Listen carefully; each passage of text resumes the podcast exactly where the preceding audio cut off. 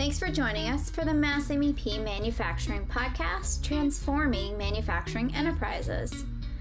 Mass MEP believes that there are some elements to a manufacturer's business, whether it's finding their inefficiencies, strengthening their internal processes, or even unlocking their growth, that can extend a manufacturer beyond its current limitations. So, every episode, take a journey with us as we speak with manufacturers, legislature, subject matter experts, and so many more as we head down the path of manufacturing across the state of Massachusetts. Whether we're in Boston, Worcester, or out in Springfield, maybe even in the Berkshires, we'll be here every week and we'll explain to you more about manufacturing and what's happening right in your own backyard. Hello, everyone. Welcome to the Mass MEP Manufacturing Podcast. I'm Haley Steele. And I'm Emma Mailman. Today on our podcast, is there really a correlation between Industry 4.0 and cybersecurity? We have our subject matter experts with us from Synajax back again. We have John Sinopoli and Pete Morin, and we have our very own we'll say cybersecurity, advanced manufacturing subject matter expert um, from inside of Mass MEP, and that is Rich Sullivan.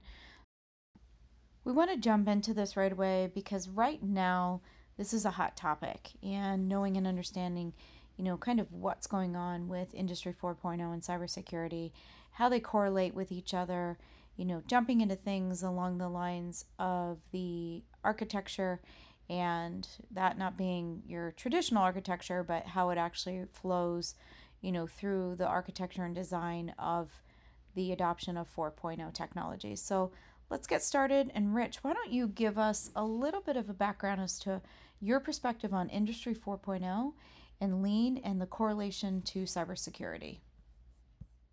So I look at, at Industry 4.0, which is smart manufacturing or digital transformation as the next step in your lean journey, right? And Industry 4.0 is not a, a destination either. It's it's going to be a continuing journey um, because you're never going to be done. Um, there's always going to be a, a, a, way to build a better mousetrap and a way to improve what you're currently doing, um, whether it's just manufacturing widgets or it's you know complete complex systems. And then from a cybersecurity standpoint, it's the same thing. You know, everybody started off with firewalls and, and antivirus software. And they thought, okay, this is this is good. We're done. Um, well, it turns out it's not the, not the case.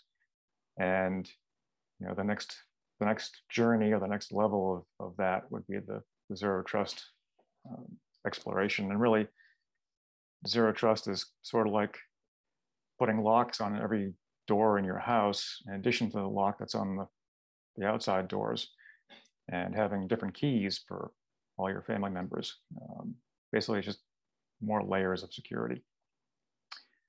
A typical network um, was pretty flat. You had a bunch of computers, a couple of servers, you know, maybe a router and, a, and maybe a hub or a switch. Um, pretty simple, something like what I have in my house. Now things are different. You get people working from home. You've got you know cloud services. You've got software as, as a service running. Most likely, you might be doing internet backups. Uh, you might have lo- you know, multiple locations. There's a lot more to consider, and it's only going to get more complex when you start adding things like, you know, Internet of of Things, you know, industrial Internet of Things technologies and network, or rather, uh, infrastructure monitoring, you know, robotics, you might start tying your supply chain into your own network, monitoring, you know, where your raw materials are are at, and and if your customers have received your goods yet, that kind of thing. Um, so it's only getting more difficult to manage.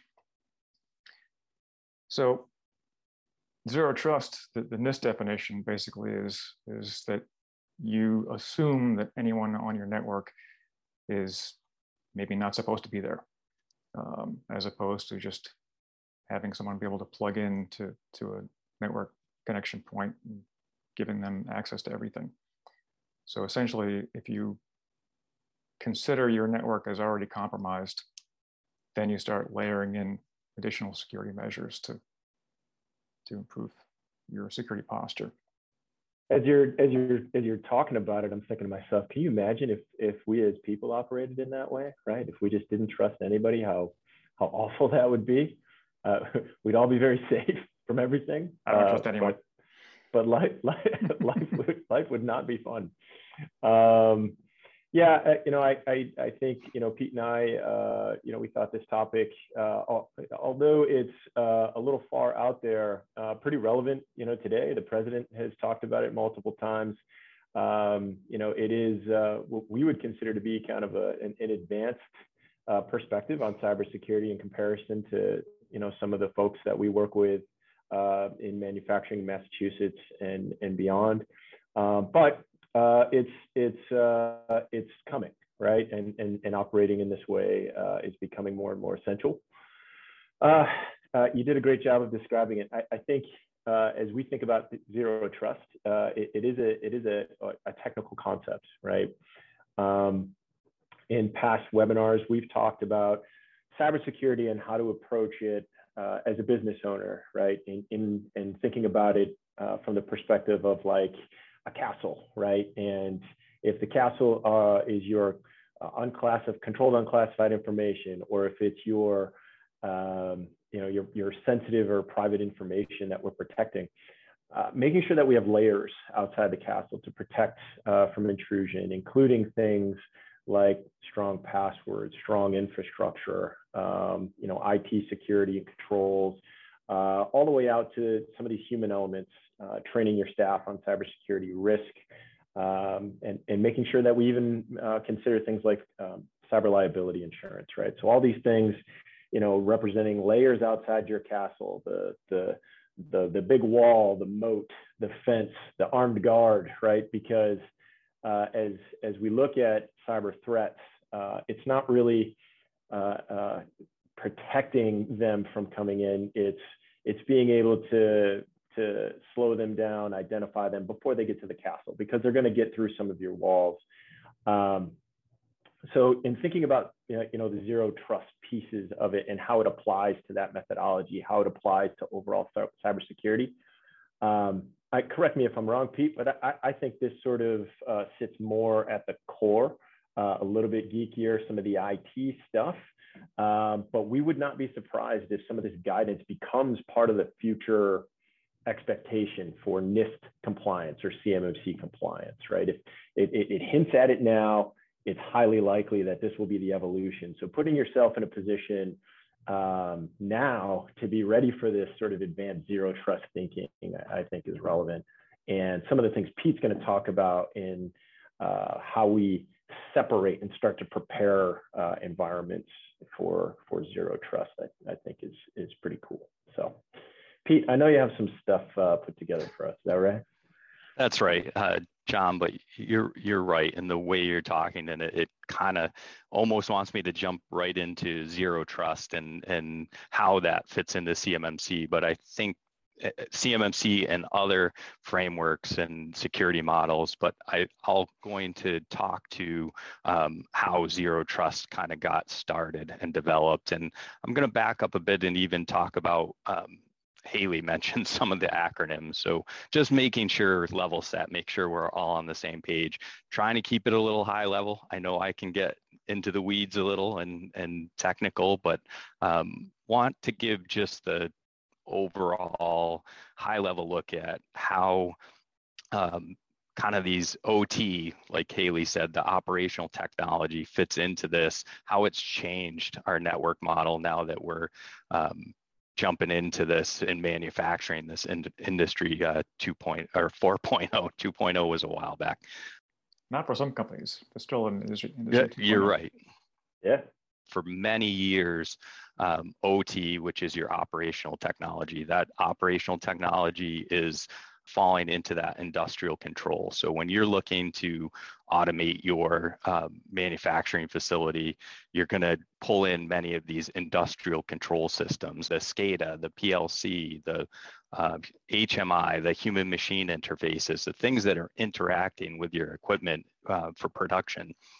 But now we're getting into this new technology that it's not just internet of things it's the industrial internet of things traditionally when we talked about internet of things it would be like at home uh, controlling your hvac system with a thermostat that's connected to the internet um, your music system and lighting things like that but that's coming into the um, into manufacturing now at, at a different level. So it's almost like a, um, a higher level SCADA or PLC system. It's got more technology built in, greater connectivity to uh, the internet and how you can control things um, remotely through the internet. So obviously you said industry 2.0 earlier and R- Rich kind of chuckled and said we're still there, but we also talk about this flat network uh, and what is that and is it harmful or not when with manufacturers? We're doing a lot of cybersecurity and CMMC assessments that we're walking into facilities and still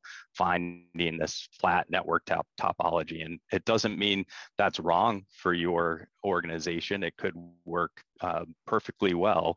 But as we move into Industry 4.0 and we're putting all these devices we talked about online with the other communication devices, this becomes uh, more complex that we do need to start layering this um, when John spoke to, yeah, those layers and that um, it's not just about, we talk a lot about the security on a, um, a user level and, and password and how they're going to learn to um, strategically know what, what seems to be um, a potential issue or risk and and try to block that but this is in that inside of that castle and moat environment so you're in the castle we thought for so many years put that firewall up everything would be protected because we're just operating in that kind of bubble that we're not um, trying to connect out to the internet with too many of those control systems. But now that's all interconnected. Um, we have remote workers that we brought in. So as we add this, it, it, it became um, more complex. So what are some of those challenges protecting those systems as we introduce some of these um, industrial control systems, things like that, integrating um, things that have now wireless and Bluetooth um, connectivity that we need to protect it at that level. We're not just um, at that oh, we have a wireless device that's a PC. Now we have IoT devices that are, are uh, wireless and Bluetooth capability. Have we patched um, both those areas or considered what we need to protect from that, from that uh, perspective? Um, we have a lot of threat actors out there. So they're looking um, for a lot of ways to exploit these vulnerabilities like these wireless and Bluetooth um, devices that are out there. So Okay, so Pete, can you give us a little insight into this super dark, malicious world of what's out there, what goes on when it comes to attackers going after the industrial control systems versus just maybe attacking, you know, your traditional PCs? Traditionally, it was okay, let's try to infiltrate someone by um, sending them a, a compromised email with an attachment, getting them to click on it that might still be the way that a tool like called Pipedream, it's the latest in malware. Um, it's a complete tool set. So once um, this has not been found out in industry yet, it just was released that it does exist. It's a risk. Threat actors are going to start utilizing this tool set to um, infiltrate networks, take control of uh, things like your um, your anything in your industrial environment. It can, can take control of SCADA systems, your um, all those devices we talked about in IoT. So kind of um, infecting those and giving that threat actor some leverage over uh, controlling that, whether that be on the colonial pipe, pipeline back last year. That was one of the concerns with that is if the control system was compromised, um, that threat actor now has the ability to start um, changing pressure in the system or shutting down legs of that pipeline altogether.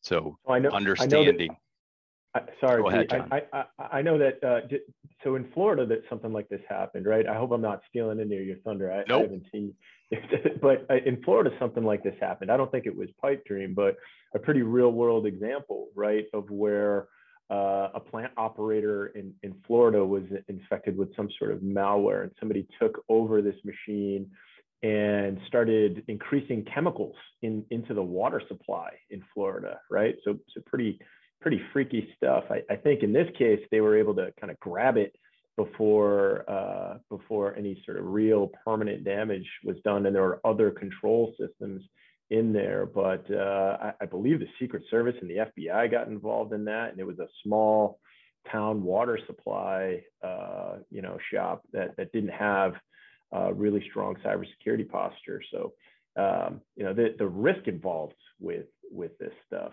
um, depending on, on, on what anybody listening is doing, I mean, pretty pretty large. That's right, and that that that event um, it does seem related mostly to a Windows PC that was infected, but was connected to that control system, was able to alter the, the controls on how that um, how the water supply was handled.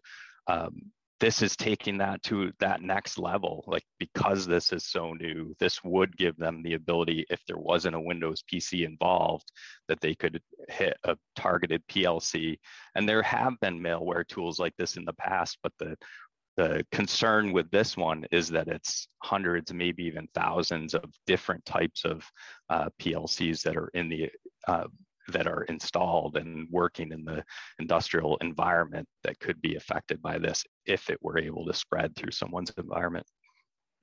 I think uh, it, it's uh, we were joking about this a little bit yesterday, right, Rich? And you know how you know how is it that there are people out here that that do this sort of stuff, right?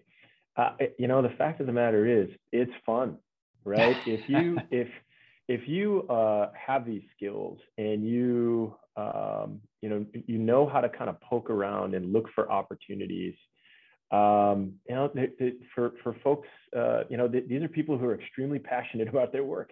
They just this is great for them. They they, they love it. They'll uh, they'll get into a system they'll look for an environment um, that has some opportunities and then just see what they can do. And uh, once you start to get some information in there and you realize you can do more and more um, it, you know, it just makes it easier. And, and so the evolution of some of this malware, you know, moving on to systems beyond common stuff like Microsoft Windows, uh, it's inevitable, right? Um, and you know, not not to to beat a dead horse, but you know, it's these layers. Uh, you, you, have to have layers. There's there's no wall here that's going to keep them, uh, you know, from this. But if we have seven layers in front of our industrial control systems, you know, that can minimize the opportunity for somebody to get in here and and potentially do some some damage, um, you know, is is critical. Um, but uh, but yeah, I, you know, if uh, if if there are folks living in your environments right now and they can see some of these industrial control systems, for them to develop a little bit of malware to target those things, if there's standards across that technology, it's really not a lot of work. It's pretty fun for them. It's crazy.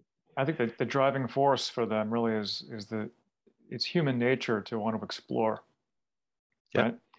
And and what they're doing is just they're just exploring, but from the comfort of their their laptops. And they say, "Oh, hey, look! I, here's an opening. Here's here's some place I can I can sneak into, and here's let's see what's what's in in here." And then it just kind of morphs into this. Hey, I wonder what happens if I push this button and, and yeah, it's, it's a combination the, right. of, of, the exploring and the and the curiosity, and that it just goes downhill from there. Right, holy moly, I can do this. Mm-hmm. Yeah, and in the past, so this is why there was such a clear um, line between what was considered IT and OT, operational technology, is that people that dealt with the PLCs and all these control systems felt like that was a very uh, specific field and they were trained a little different than the IT uh, professionals, but now it's coming together and, and it's all like an, an IT controlled item on the network, something that um, IT professionals now understand and can help protect. Um, so from from that perspective like we spent so many years kind of divided and separated um, those that were protecting it and then ot and those OT or industrial control systems were kind of like the Mac or Linux systems of the past that, oh, they're safe. We don't have to do anything additional prote- to protect them. But no longer the case. Like you said, there, um, there are all kinds of toolkits out there that are fun to explore. And that's how Pipedream came about. It's an entire tool set of how you could kind of um, infect and take over control of someone's network. I remember, uh, uh, you know, probably, I don't know, 10, 15 years ago, taking a public tour of a prime uh, DoD contractor's facility. Um, and they're showing off some of their uh, some of their warship technology. Uh, and, and being a curious IT mind, I, I asked a few questions about how some of these things were working, and was pretty sort of amazed at, at, at you know how Linux was kind of a primary, you know, operating system, you know, for some of these warships, um, you know, but their security was in the closed system, right? It, it's it's it's something that's localized and secured physically, uh, and I think what we're saying here is, you know, that that time is is over, right? I, I, the the connectivity is essential, um, you know, for that warship, you know, to be able to communicate, uh, you know, back to back to the United States, to to be able to deal with that, whatever threats it sees. Uh, so so that closed system, um, if not segmented properly, is at risk. Um, and and we live in a world where it's pretty easy to to put it at risk. So pretty important stuff. So exactly the segmented network john just spoke of segmenting it out that's the evolution of our network topology has been that and we're going to now jump into well how it has the set segmented network. So we have areas now manufacturing's listed here remote power systems remote offices um, you have your dev may be large enough to have like a development crew or um, your core processes, all those things might need different layers of security to protect them. Maybe even protecting just internally, um, any protecting from lateral spread from one division to the next, or when you consider manufacturing that you don't have a risk of those um, operational technology devices um, causing some kind of spread or risk to the rest of the network and vice versa but that segmented network has not gone away. Um, a lot of people are starting to talk about zero trust and that it it seems like this framework, but it or i I'm sorry, more of a another topology or segmented network. It's using a lot of the pieces that we developed in network segmentation and and the security tools and just am expanding on those. So it's more of a framework. Um, when we start going down this list of what makes that that zero trust, like Rich talked to earlier, it is a, a trust no one type environment. So anyone um, traditionally, if you were on the network and you um, authenticated to some central um, identity management system, then you were good to go. Like you could kind of move around and access other devices. This is every time it's saying if you're going to be in a zero trust network, every time you touch anything outside of maybe your device, you're going to be authenticated. Um, you want to use access control, so least privilege and down in your access management um, I threw in like your multi-factor, so you can't just have a single way to sign in anymore. So uh, if you read through this list as you look through these items, this is what like the CMMC framework. If you're familiar with that and need to meet this for for a DoD contract, this correlates to the CMMC framework. Um, we may be putting in just some of these tools to solve that, but it, it's the same tool set to meet many of the zero trust requirements that we're already doing to so that you could process CUI or store CUI safely. Um, as we look at uh, zero trust, like um, the confusion here is, well, how are we going to do this on all devices or how do all devices stay safe? So it's maybe moving toward that passwordless environment. So it's not just a password, but it's a security key that's like a key that's on each device, and there's data or um, or physical um, parts or software pieces of that device you're connecting with that it's identifying that says, oh, it has this piece of software, this type of hardware in it. Your many ways we identify a network card is by MAC address. It might be saying a MAC address. Um, so different layers to, to authenticate to say, yes, this device is secure, but the other requirements for CUI is to encrypt that CUI data from end to end. The zero trust framework operates under that same model that, okay, now you're authenticated, but any communication, even in that authentication process, but then after is going through some kind of end to end encrypted model.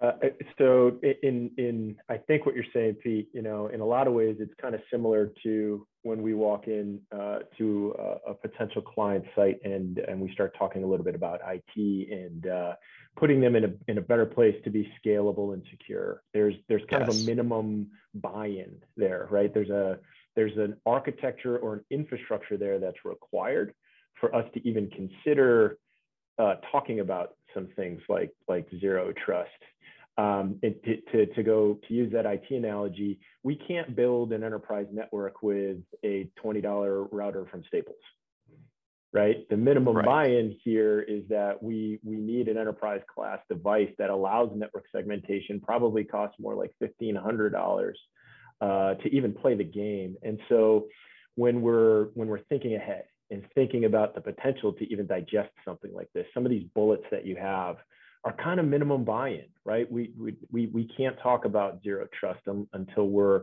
culturally sort of uh, policy, procedure, uh, and investment uh, working with with some of these these uh, more secure technologies.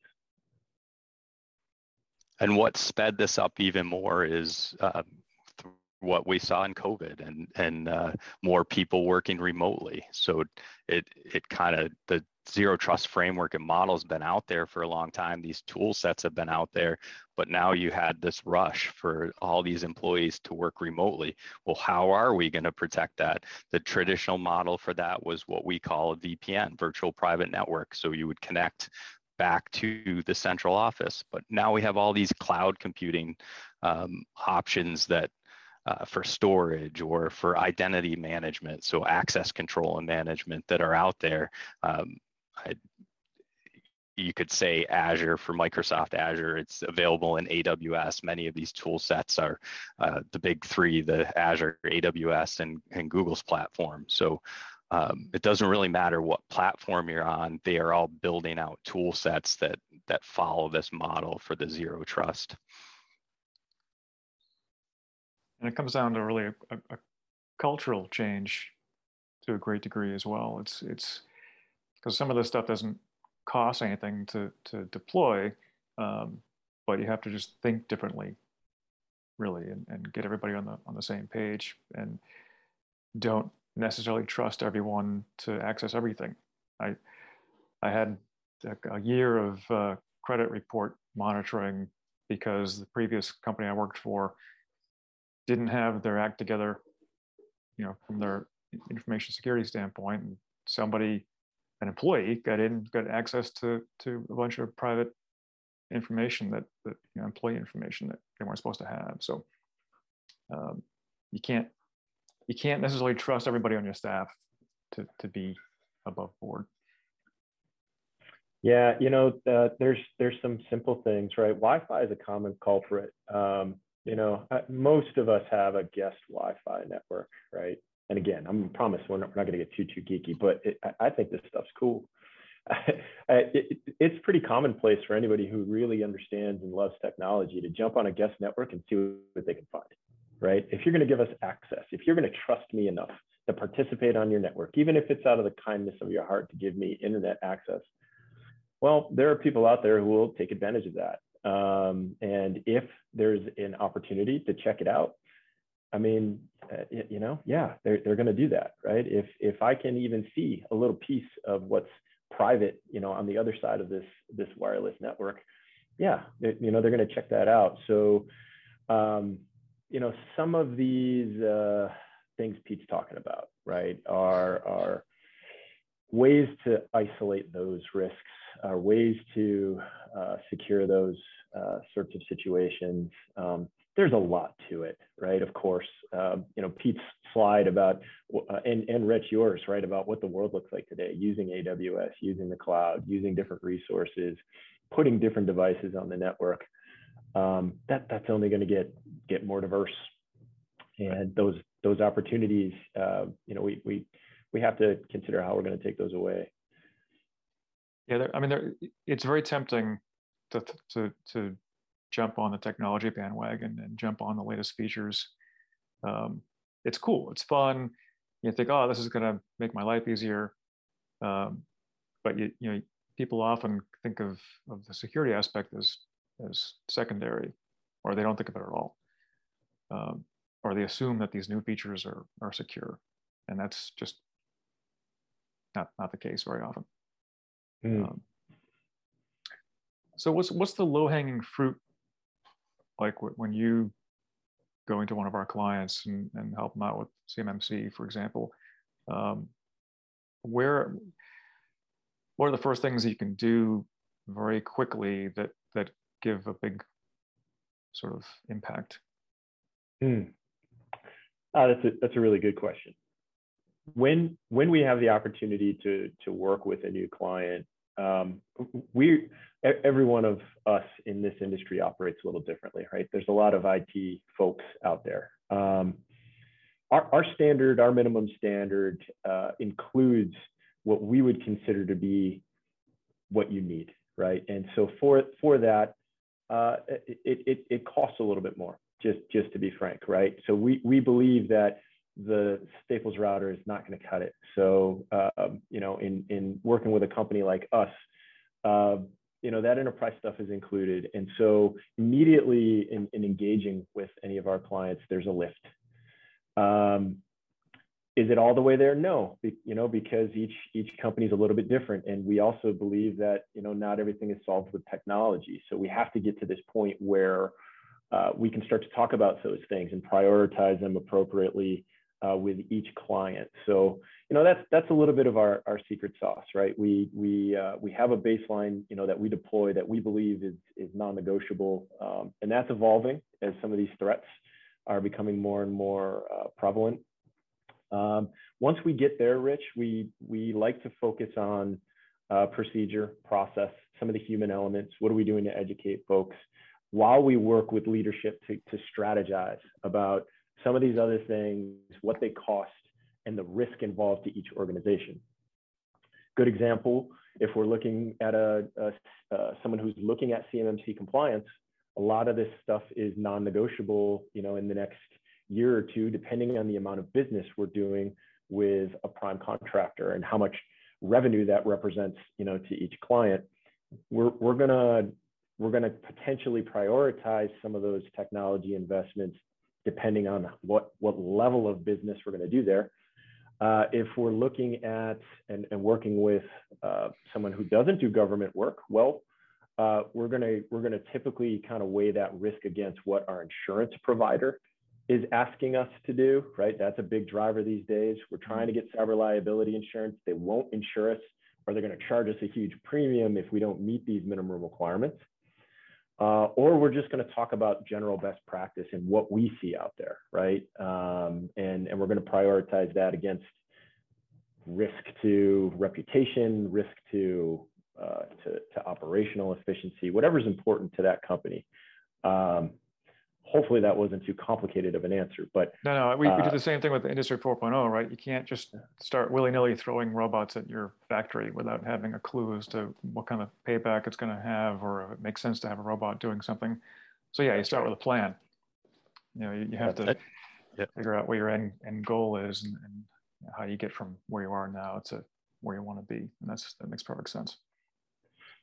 Yeah, you know, there's there's a lot of technology out there, a lot of a lot of folks who will repair and work on technology, but you know, for for us, it's it's very business focused, and uh, um, you know, looking at cybersecurity, and, and Pete and I, you know, again, we we come from banking, right? We we'd mentioned that in prior webinars. Uh, cybersecurity was always top of mind for us. Um, right. So in today's today's world, um, and thinking about how that applies to all businesses, uh, there's there's a bit there that's that we believe is non-negotiable, has to be in place. Yeah, makes perfect sense. Sorry, Pete, you you were in the middle of. I was I was just going to add that how how we tend to do like a CMMC or cybersecurity assessment is um, typically that organization wants to jump right in and put tools in place. Like, what's that tool that I can start right away with? But we want to get through the assessment and then put that plan, that strategic plan in place. And even with CMMC, don't feel like, okay, I'm going to put five tools in place and I'm going to be there at the end. Um, John and I often talk to the, to these clients about, you know, just get within reach. We can put a plan in place where the majority of these tools are in place. Um, you're in a strong position to move toward compliance. Um, maybe there's a tool or two or a process that needs to wait until okay now i have a contract i need to get compliant we can move on that next step and, and finish things off. Right yeah. And do the foundational stuff. Uh, you know we talk about automating uh, a factory and the last thing you want to do is automate your scrap right? Because now you can make now you can make bad parts even faster and, and pile up all the stuff that you have to reject. Um, so you really have to do your homework in advance and, and set up the foundational stuff early on. Makes perfect sense. Yeah. Uh, I wanted to quickly talk about why we brought zero trust into this today. Um, it seems like, okay, maybe this is jumping the gun a little bit, but uh, the DoD has announced that it is going to um, follow a zero trust model. If I know we don't have a lot of time to jump into that topic today, but go out read some about it. It it it to me this could change CMMC completely. In the next year, the expectation is we're going to just follow the NIST 800 171 standard. Like I said, much of that standard is kind of zero trust focused, uh, but be aware that the DoD is is moving forward with um, moving away from your traditional VPN connectivity and security to a zero trust model, and how will that um, affect uh, CMMC compliance or the whole framework in the future? Right. We had a question come up um, about uh, device, basically device security. Um, you guys get into to that, to, to into like verification of, of hardware from a security standpoint to see, in this case, a, a sensor product.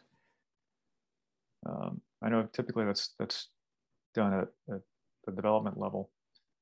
So um, now there are tools though that are that are coming into play that in your SIEM or SOC security operations, the managed detection and response, where you can go beyond just um, the agents. Typically, it's a Windows or Linux agent that's tracking. Those help too because they'd see if it's on if that sensor's on the same network as the other devices the windows devices it would start to monitor and be able to tell if there was suspicious traffic on those devices.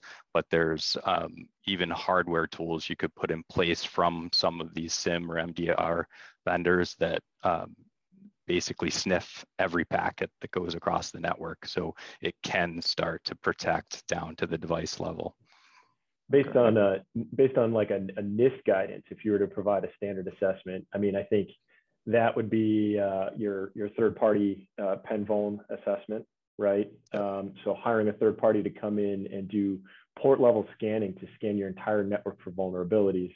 So if that sensor lives on a network that uh, is commingled with the rest of the environment, we can throw a device on a network and scan all all things, right? And and, right, and right. quickly kind of get an assessment of what that threat vector looks like. Uh, and that is part of NIST compliance, right? Have you done that once a year and worked towards remediation of those sorts of things? When Peter talks about network segmentation, ideally that sensor doesn't live anywhere on a network that we or anybody has access to. It's in a virtualized closed system. Uh, and so testing against that so that we can verify, you know, we, we don't see that sensor anywhere uh, in, in our normal IT environment is also a, a valid assessment. So like, like the fish uh, tank thermometer that the casino was hacked through. That's right. That's you know, it's, right. it's, it's these seemingly, you know, mundane, irrelevant little devices that, that end up, you know, being, being the culprits in many cases. And Uh, you have yeah. to, that's a good point, Rich. You got to think about those too, that maybe this isn't um, a product that's well known or uh, there's so many network IoT type devices out there you could throw on your network that be aware of what you're putting in. Are there vulnerabilities known? Where was it manufactured before you throw it on your network? Right. Um, have you segmented it to keep it on uh, away from the other uh, devices on your network? Yeah. Uh, And- I want. Go ahead. Sorry, Rich. I want to make sure I'm just reading that question. I want to make sure we answered that appropriately. To if the question, it looks like maybe someone is manufacturing these sensors and wants to make sure that it is in of itself a secure product. Yep. Um, I, I, I uh, that's a, that's an interesting one. Um, you know, I, I don't know that any product can really be uh, locked tight depending on its deployment. Of course, we'd need to know a little bit more about what uh, what that product does and where it's deployed. But some of these things we're talking about uh, would be ways that I would say you could market your product as secure, right? In in that you know we've we've done these assessments against whatever software or operating system uh, or, or or ports are exposed on said sensor um, and, and and validated them. But uh, I'm sorry to interrupt, but I just wanted to make sure we we Yeah, yeah. answered that Good. specifically. Thank Yeah. you. I always know at the end of this, John always has either a good tip or a story that goes really well. I saw one today that I we we we have to talk about it in another time. We'll have to share it. You may have you may have seen it or you may see it in the next couple of days. A new um, kind of hack that's going on, but. I know you always have something. So something you can share with everyone today that will do our, as we call it, our mind blowing session. ah, I, I, you know, I, I, I've, I think I've given a, a couple of, uh, of stories here. Uh, I, I do have one that we could talk about, but I do, I want to hear about yours. What, what do you, what do you have? So today, I this morning catching up uh, on the news, watching the news. So there's this new Facebook scam that's going on right now, and it's on Facebook Marketplace. Everybody uses Facebook Marketplace. I would, I not everybody. Okay, I know Rich. me. okay, I know. I should have. I sorry. I should know to preface things when I'm on an mm-hmm. event with Rich.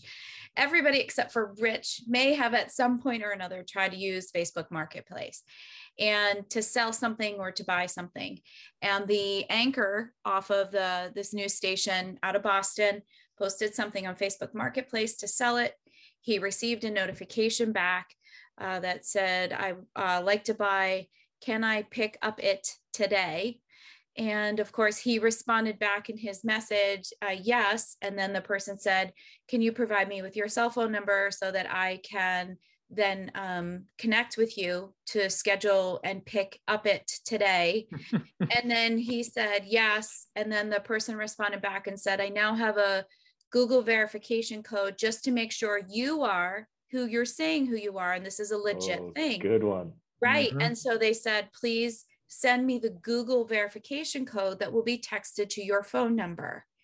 He received the Google verification code, sent it back in the text, and said after that, he knew something had gone wrong. Yep. So I find out now that there's this uh, Google verification uh, for your cell phone that verifies you to Google, I guess Yep. Mhm. um, and I'm I obviously don't use this. Um, and so basically, what's happening is it's kind of a layered effect. So they're getting a hold of your number to be able to use this and to go on and kind of scam others, then, or open up other areas where um, they can, you know, verify things through this Google account that they now have your number and have the access to. People can pay them certain money for things, and it just gets layered and layered and layered. It's like hacking multi-factor authentication. There you go. Yeah. So yeah. Yeah. I heard that this morning on the news, and I was like, wow, the perfect timing for this. For what it's worth, that happens on Craigslist too. You really have to be suspicious. We joked at the start of this about imagine living in a zero trust world, how awful Yeah. that would be. Yeah. Um, but you have to be suspicious. Well, thanks, guys. I know it's uh, been a lot of content for listeners today, but we appreciate it. And you obviously are always available. Uh, you can always catch up with our Synergex guys. Uh, they have their own website, and we connect with them pretty frequently. And Rich is always available too. So, thank you guys for joining us today, and thank you everyone for listening to the Mass MEP Manufacturing Podcast. And we'll see you next time. Thank you for listening to the Mass MEP Manufacturing Podcast, Transforming Manufacturing Enterprises. You can subscribe to our channel anywhere you listen to your podcasts Apple Podcasts, Spotify, and you can always go to our website at massmep.org. So we'll see you next time, whether it's our space, your space, or cyberspace.